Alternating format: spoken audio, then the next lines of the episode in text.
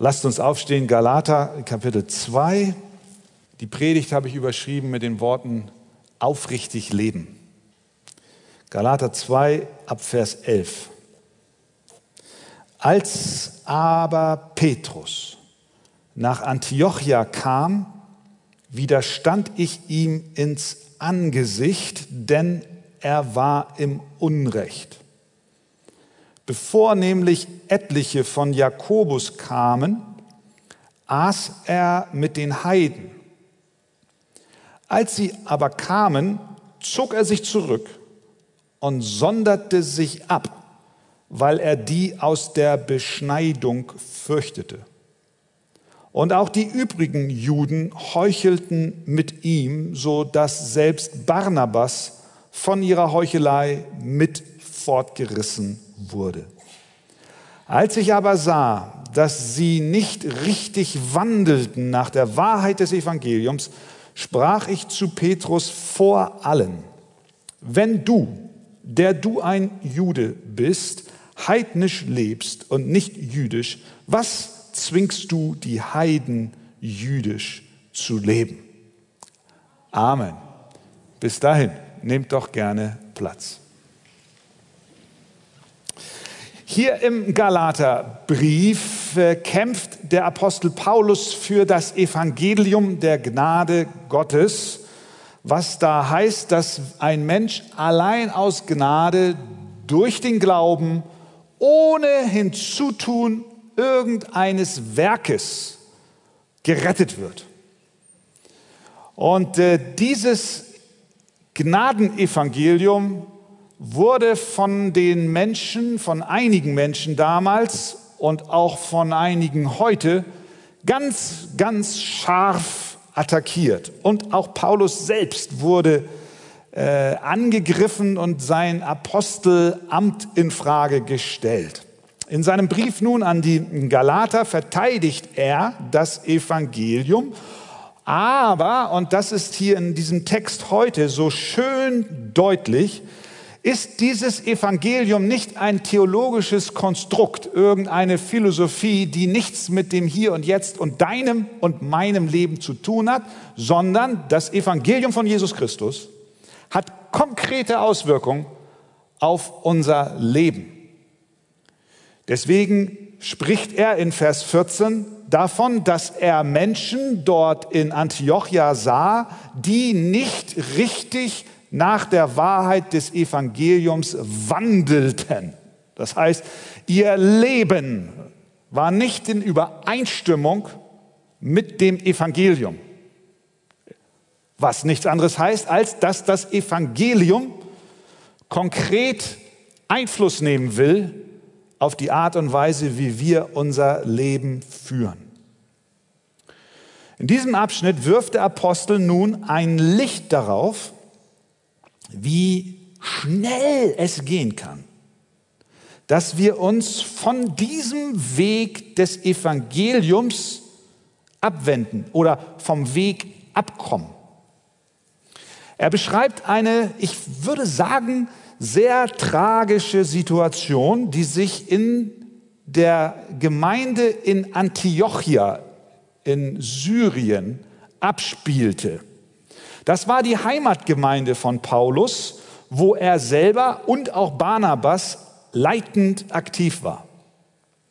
Ein Teil der Gemeinde, ja ein großer Teil der Gemeinde, so wird es aus dem Text deutlich, verließ den Weg des Evangeliums, wie indem sie der Heuchelei verfielen.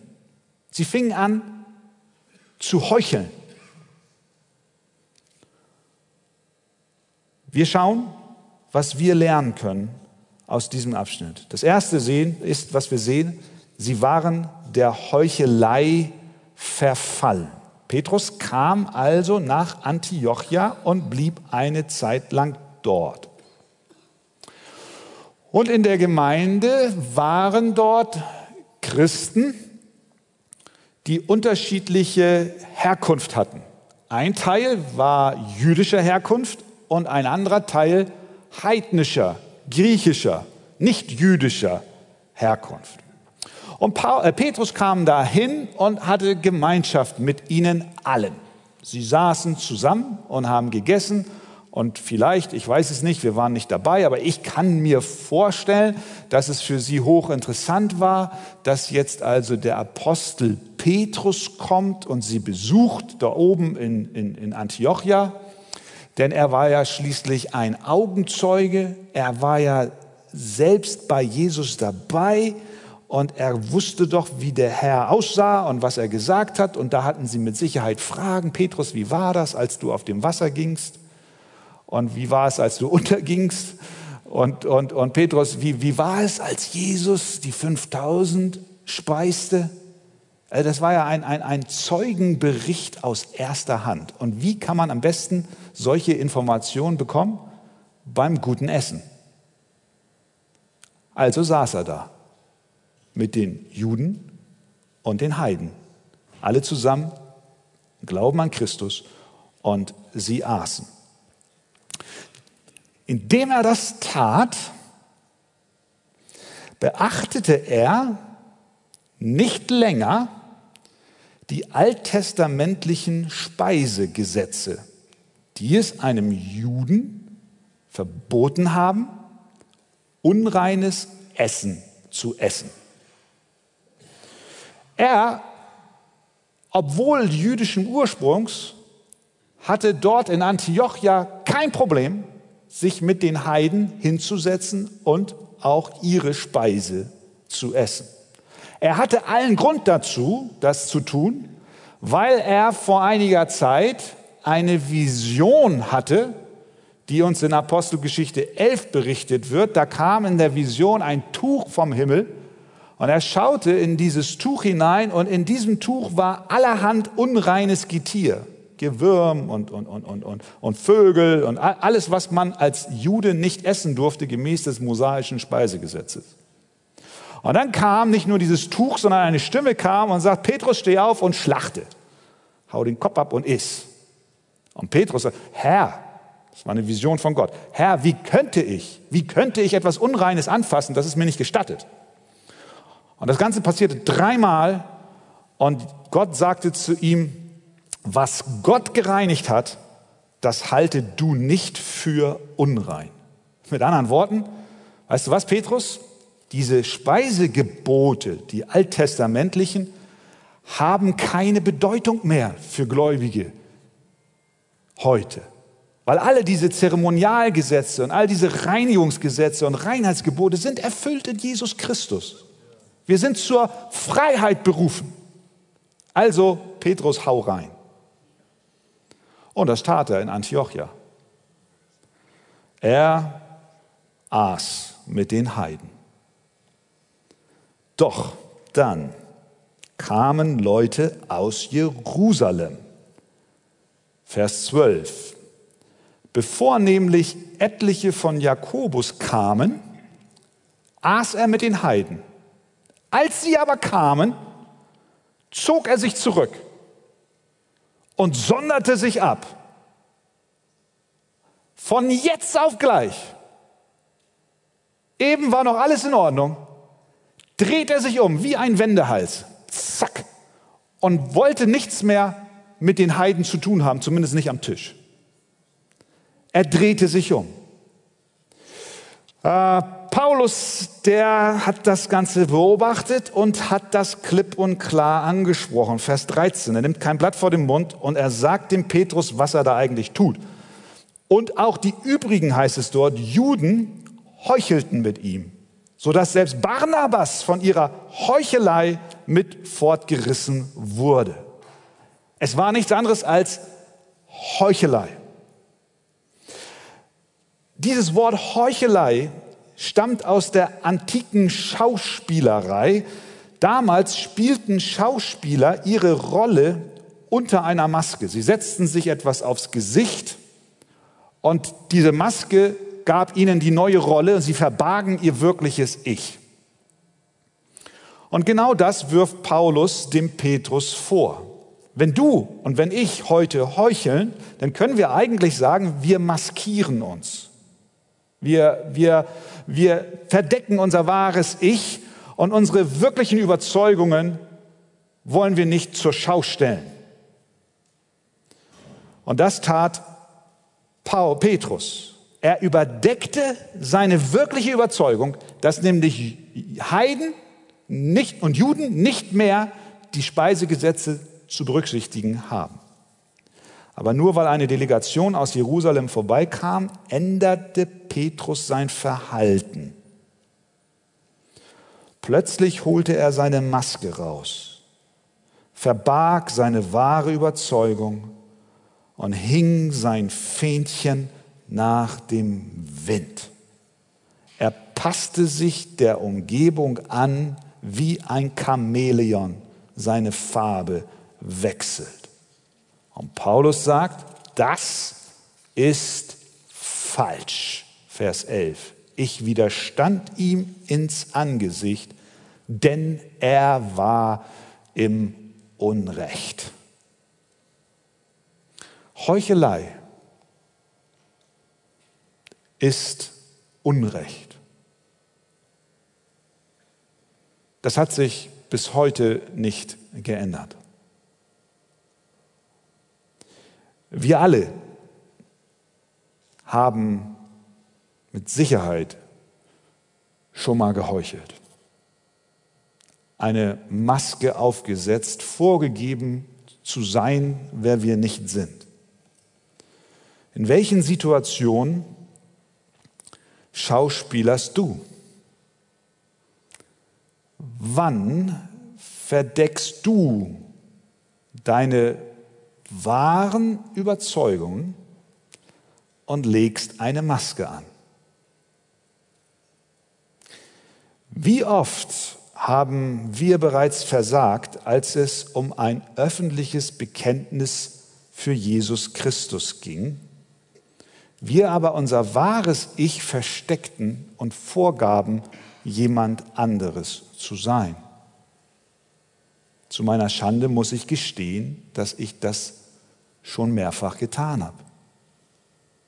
Konkret als Student, ich erinnere mich, in der Mensa, wo ich nicht immer meine Hände gefaltet und Gott gedankt habe für das Essen, aber zu Hause immer brav das gemacht habe. Wie lebst du gerade in diesen Tagen? Bist du aufrichtig oder führst du ein Doppelleben? Wissen die Menschen in deinem Umfeld, wer du wirklich bist? Oder gibst du vor, jemand zu sein, der du gar nicht bist, nämlich ein Kind Gottes? Aber dieses Spielchen funktioniert auch andersrum. Nicht nur Christen, nicht nur Kinder Gottes können sich Masken anlegen und ihr Christsein verbergen vor anderen, sondern es kann auch sein, dass Menschen sich die Maske des Christseins überstülpen, aber gar nicht von Herzen Christus folgen.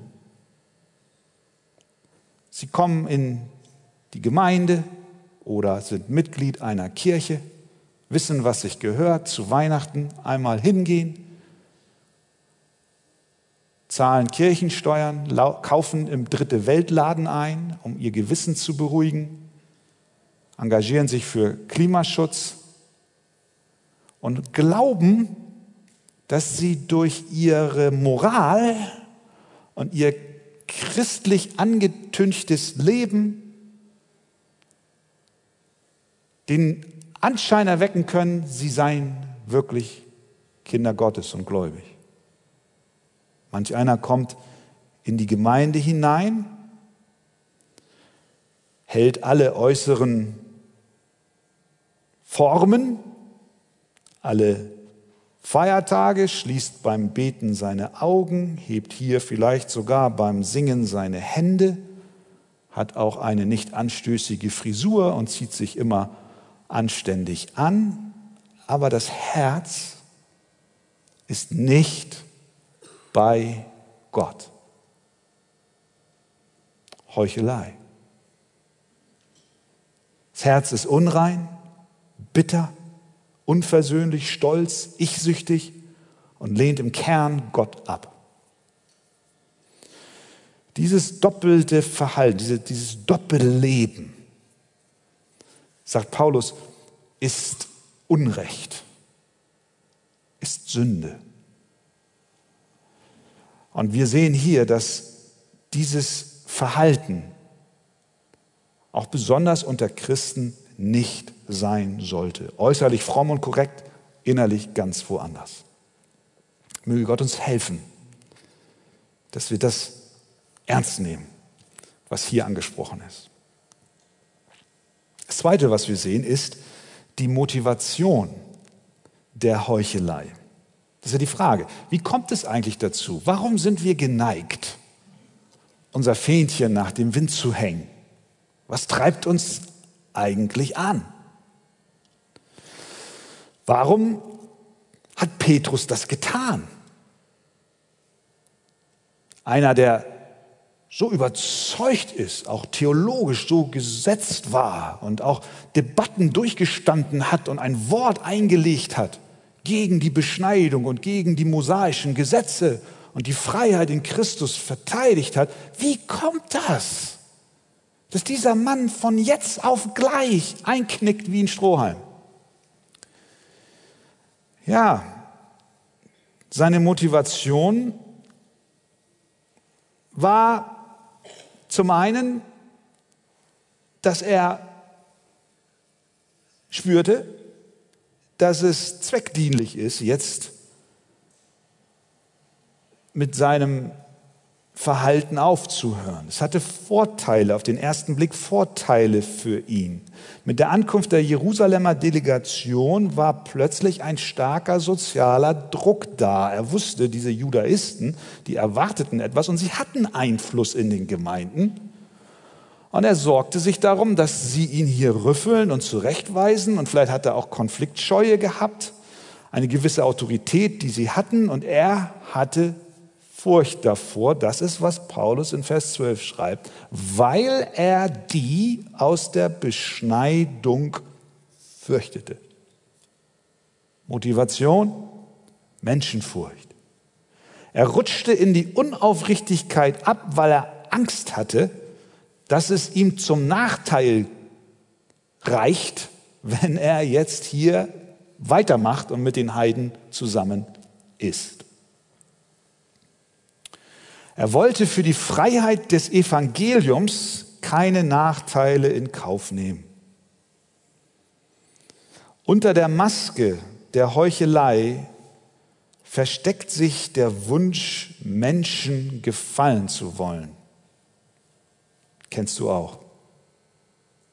Die Furcht davor, Konsequenzen zu erdulden die unangenehm sind, wenn ich für die Wahrheit einstehe. Ausgrenzung in Familie und Beruf, Mobbing, finanzielle Nachteile, vielleicht sogar Jobverlust. All das wollen wir nicht. Also fangen wir an, ein doppeltes Spiel zu spielen. Doch in Galater 1, Vers 10, ihr Lieben, wir haben es ja gelesen in einer der ersten Predigten, da, da, da wird so deutlich, dass das nicht funktioniert. Das ist nicht kompatibel. So schwer das auch sein mag, aber es, es passt nicht zusammen. Wir können nicht auf der einen Seite als gläubige Menschen aus Furcht vor Menschen, aus Menschenfurcht Menschen gefallen wollen und damit die Wahrheit verleugnen. Dann, so sagt Paulus, können wir keine Knechte Jesu Christi sein. Er, er schreibt es ganz eindeutig. Rede ich, Vers 10, 1 Vers 10. Rede ich denn jetzt Menschen oder Gott zuliebe? Oder suche ich Menschen zu gefallen? Wenn ich allerdings den Menschen noch gefällig wäre, so wäre ich nicht ein Knecht des Christus, sondern ich bin ein Knecht der Menschenmeinung. Mit der Heuchelei versuchen sich Menschen Diener durch schwierige Situationen zu navigieren. Sie setzen eine Maske auf, so wie Petrus es hier tat, um eine unangenehme Lage zu meistern. Und wenn wir soziale Ausgrenzung fürchten, sind wir versucht zu heucheln. Dann haben wir Angst vor dem, was andere über uns denken. Wir haben Furcht, dass sie herausbekommen, wer wir wirklich sind. Aber Jesus möchte das nicht. Er möchte, dass unsere Rede Ja, Ja und Nein, Nein ist. Er möchte, dass wir klar sind. Er möchte, dass wir gerade ausgehen. Er möchte, dass wir nicht von dem Weg abkommen. Er möchte, dass wir der Wahrheit dienen und seinem Wort. Und deswegen, ihr Lieben, glaube ich, ist es für uns alle, und ich nehme mich da voll mit rein, ganz, ganz wichtig, dass wir mehr und mehr bereit sind, mit Christus gekreuzigt zu werden. Unser alter Mensch, unser Stolz, unsere Sehnsucht nach Anerkennung muss mit Christus gekreuzigt werden, damit Christus in uns zunimmt und wir aus dieser Kraft des Christus den geraden Weg gehen. Amen. Möge Gott uns helfen, dass wir das so erleben und tun. Das Dritte, was wir sehen, ist die Auswirkung von Heuchelei. Das Verhalten des Petrus hatte ganz konkrete Folgen. Und so auch bei uns. Wenn wir sündigen, wenn wir falsche Entscheidungen treffen, dann wirkt sich das nicht nur auf uns aus, sondern auch auf unser Umfeld. Das geschah auch so in Antiochia, Vers 13. Und auch die übrigen Juden heuchelten mit ihm, so dass selbst Barnabas von ihrer Heuchelei mit fortgerissen wurde. Die Sünde hat immer auch Auswirkung auf andere. Das gilt besonders für christliche Leiter, wie auch hier der Apostel Petrus. Aber es gilt auch für jeden Einzelnen von uns. Hier sehen wir, dass die Juden von der Sünde des Petrus mit fortgerissen wurden. Also es war nicht nur, Petrus fing an als Leiter. Er fing an, sein Fähnchen zu wenden, seine Maske aufzusetzen. Und, und indem er das tat, folgten ihm, folgte ihm die jüdische Fraktion in der Gemeinde. Sie folgten ihm und taten das Gleiche. Und dann schreibt Paulus, aber nicht nur, nicht nur sie, sondern er schreibt, selbst Barnabas wurde von ihrer Heuchelei mit fortgerissen.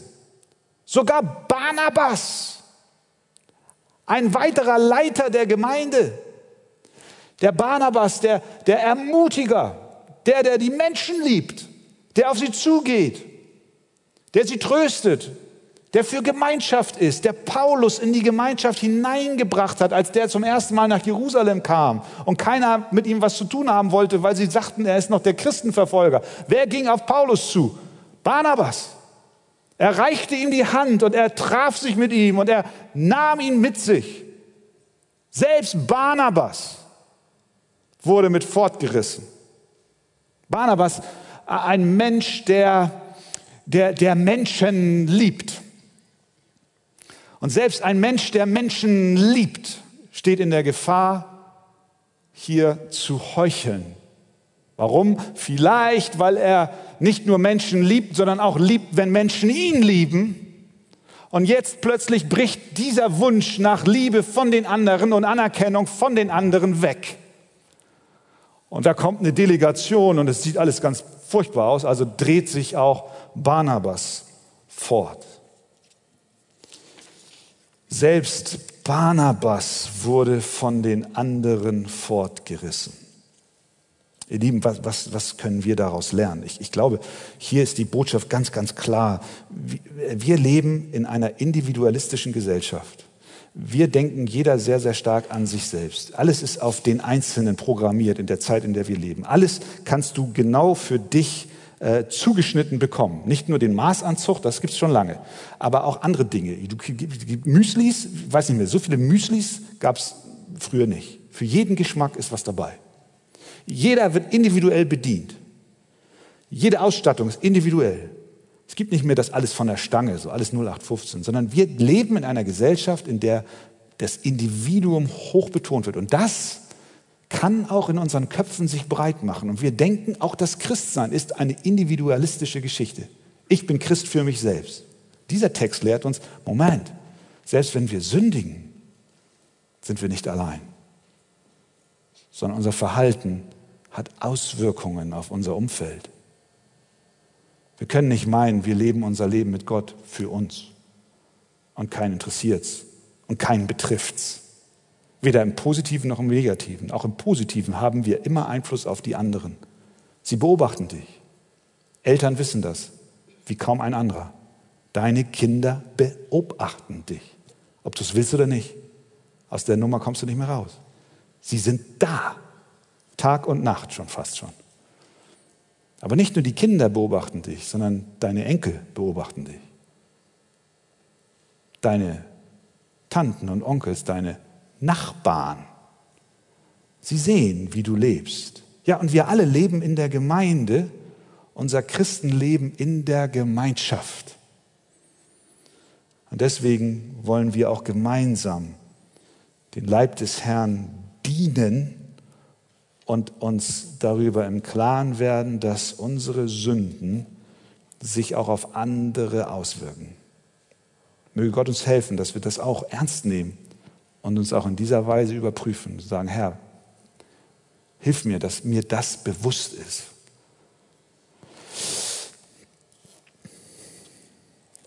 Das nächste, was wir sehen, ist, dass diese Heuchelei auch nicht vor den Großen Halt macht.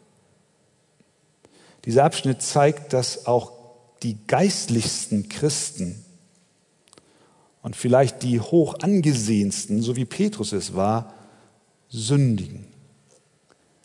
Jakobus schreibt in Kapitel 3, Vers 2, denn wir alle verfehlen uns vielfach. Kein Christ gelangt in seinem Leben jemals an dem Punkt, an dem er ohne Sünde ist. Selbst wenn wir reife Christen sind, können wir erheblich sündigen. Das wird hier deutlich. Diese Feststellung sollte uns demütig machen. Wir sollten jedem Stolz die Absage erteilen, der uns predigt und verkündigt, dass wir gesichert sind und immer alles richtig tun. Jesus hat das gewusst. Er, er hat gesagt in Johannes 15, getrennt von mir könnt ihr nichts tun. Wir sind von der Gnade Gottes auf jedem unserer Schritte abhängig. Und das sehen wir am Beispiel von Petrus so exzellent. Und wir sehen ja förmlich auf der einen Seite, wie Gott diesen Mann benutzt hat zu einem großen Sprachrohr des Evangeliums, wie er ihn benutzt hat, das Evangelium hinauszubringen und, und, und Gemeinden zu stabilisieren, zu gründen und Briefe zu schreiben und Halleluja. Und auf der gleich, zur gleichen Zeit sehen wir, dass dieser Mann geneigt war, aus Menschenfurcht Christus und sein Evangelium zu verleugnen. Das war ja nicht das erste Mal. Damals, als, als Jesus verhört wurde und er da am Feuer im Hof saß, hat er ihn dreimal verleugnet. Und hier sehen wir es wieder. Wir, wir zeigen nicht mit dem Finger auf Petrus, sondern wir sind uns bewusst, dass wir von der Gnade Gottes auf jeden Schritt unseres Lebens abhängig sind. Niemand von uns kann sich rühmen über das, was er erreicht hat denn alles, was wir haben, ist ein Geschenk vom Herrn. Amen. 1. Korinther 4, Vers 7. Was besitzt du, das du nicht empfangen hast? Wenn du es aber empfangen hast, was rühmst du dich, als ob du es nicht empfangen hättest?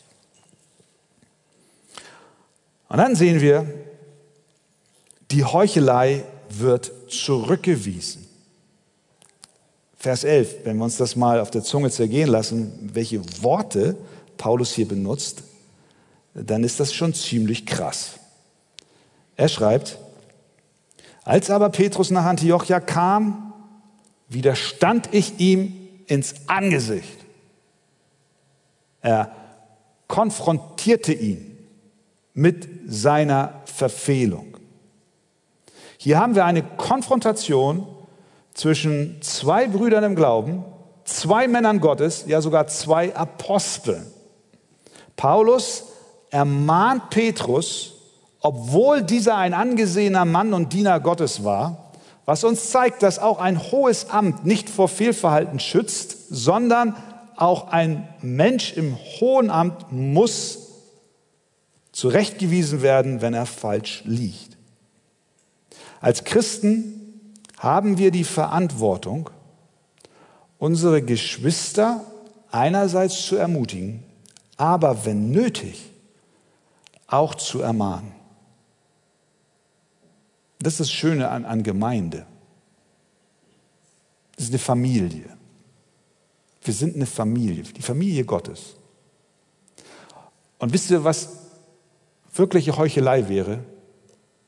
Wenn wir nicht die Kraft haben, auch in Liebe Fehlentwicklungen und Fehlverhalten anzusprechen. Dann verlieren wir den Status einer gesunden Familie. Bei uns zu Hause ist das so. Wir sprechen miteinander auch über Dinge, die schieflaufen. Macht ihr doch auch zu Hause, oder? Ich hoffe, dass ihr das macht. Und wenn es dann angesprochen ist, das ist, nicht, das ist nicht immer einfach. Das ist manchmal eine Herausforderung, auch erstmal das eigene Herz zu überprüfen, dass ich auch mit meiner Kritik nicht aus äh, egoistischen Motiven oder aus Rechthaberei komme, sondern aus Liebe dem Nächsten helfen will, sein Fehlverhalten zu verstehen und abzustellen.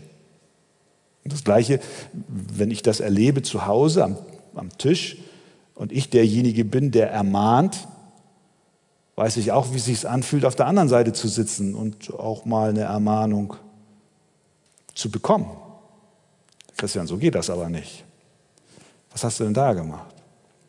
Das fühlt sich nicht gut an. Wer mag das gerne? Na, ihr seid ja alle begeistert, wenn ihr ermahnt werdet. Es gehört zu einem gesunden Familienleben dazu.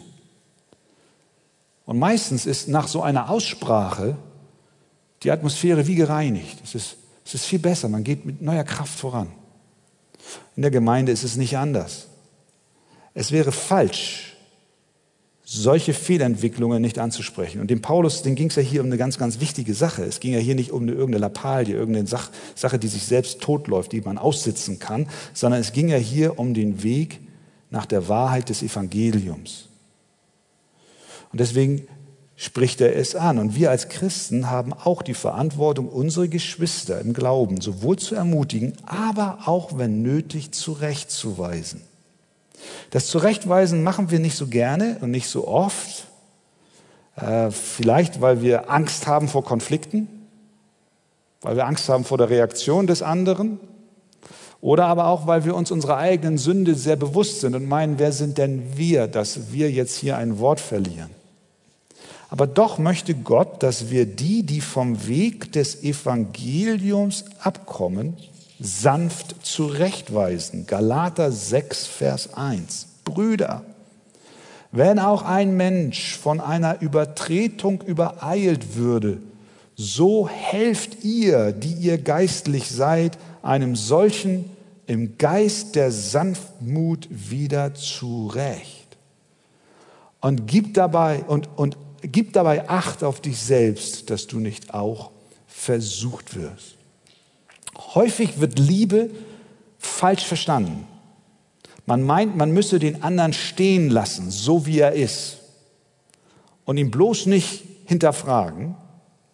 Aber die Bibel lehrt, dass Liebe den Mut hat zu korrigieren. Die Bibel lehrt, dass wir andere in Demut zurechtweisen sollen, weil wir sie wirklich lieben. Paulus tat das hier. Er tat das hier in einer sehr scharfen Form. Er tat es aber aus Liebe. Er wollte diesem Missstand ein Ende bereiten, um die Gemeinde und das Evangelium zu bewahren. Und das hat er dann auch so getan. Nun sitzt du heute Morgen hier und äh, denkst so an die eine oder andere Situation in deinem Leben. Wo du als Christ maskiert durch die Welt gelaufen bist, damit keiner erkennt, wer du wirklich bist. Oder aber du sitzt hier und bist überführt, weil du dich hier maskierst, als wärst du ein Christ, aber du bist gar keiner. Was machen wir mit unserer Heuchelei? Die ja konkret in der einen oder anderen Form da sein kann. Was machen wir, wenn wir fallen? Was macht, was macht Petrus jetzt? Was kann Petrus tun, nachdem er so einen schwerwiegenden Fehltritt, der eine ganze Gemeinde in Turbulenzen gebracht hat, getan hat? Ihr Lieben, in solchen Momenten, wo Gott uns auch durch das Mittel unserer Geschwister und durch sein Wort und durch seinen Geist überzeugt und überführt von einer Sünde, die wir getan haben. In solchen Momenten gibt es nur einen Ort, wo wir hingehen können. Und das ist zu Jesus Christus. Denn Jesus Christus hat für dein und für mein und für das Versagen von Petrus bezahlt. Er hat den ganzen und vollen Preis bezahlt. Er ist gekommen, um zu sterben für Sünder. Er ist gekommen, um dich und mich zu erlösen und uns zu helfen und uns zu vergeben. Wir müssen und wir dürfen, ihr Lieben, in all unserem Versagen, auch im Bereich der Heuchelei, zurück zum Evangelium gehen und wir dürfen mit dem Apostel Paulus sagen, das, was er in Vers 16, zwei Verse später schreibt, doch weil wir erkannt haben, dass der Mensch nicht aus Werken des Gesetzes gerechtfertigt wird, sondern durch den Glauben an Jesus Christus. Du darfst durch den Glauben an das vollbrachte Werk Jesu Christi auf Golgatha für deine Schuld Vergebung in Empfang nehmen. Halleluja. Für alle Heuchelei, für alle Doppelbödigkeit. Tu Buße, kehre um, bring deine Schuld zu Christus und er vergibt dir. Gott spricht den Sünder durch Glauben gerecht. Der Luther hat in seinem Kommentar zum Galaterbrief genau diesen Gedanken aufgegriffen und er schreibt, David und viele andere berühmte Männer die vom Heiligen Geist erfüllt waren, fielen in große Sünden. Hiob und Jeremia verfluchten den Tag ihrer Geburt. Elia und Jona waren ihres Lebens müde und beteten, dass sie sterben mögen. Solche Fehler und Sünden der Heiligen werden dargelegt, also werden uns übermittelt, damit diejenigen, die beunruhigt und verzweifelt sind über ihre Sünde, Trost finden, dass auch die Großen gesündigt haben und diejenigen, die stolz sind, Angst bekommen. Kein Mensch, schreibt er weiter, ist jemals so tief gefallen, als dass er nicht wieder aufstehen könnte. Auf der einen Seite hat niemand einen so, auf der anderen Seite hat niemand einen so sicheren Stand, dass er nicht fallen kann. Wenn Petrus fällt, kann auch ich fallen. Wenn Petrus wieder aufstand, kann ich es auch. Amen. Wie kannst du wieder aufstehen? Indem du dich Christus zuwendest und seine Vergebung in Anspruch nimmst. Möge Gott uns helfen, dass wir als Arche so richtig geradeaus gehen. Nicht heucheln, keine zwei Gesichter haben, sondern Jesus wahrhaft und ernsthaft folgen.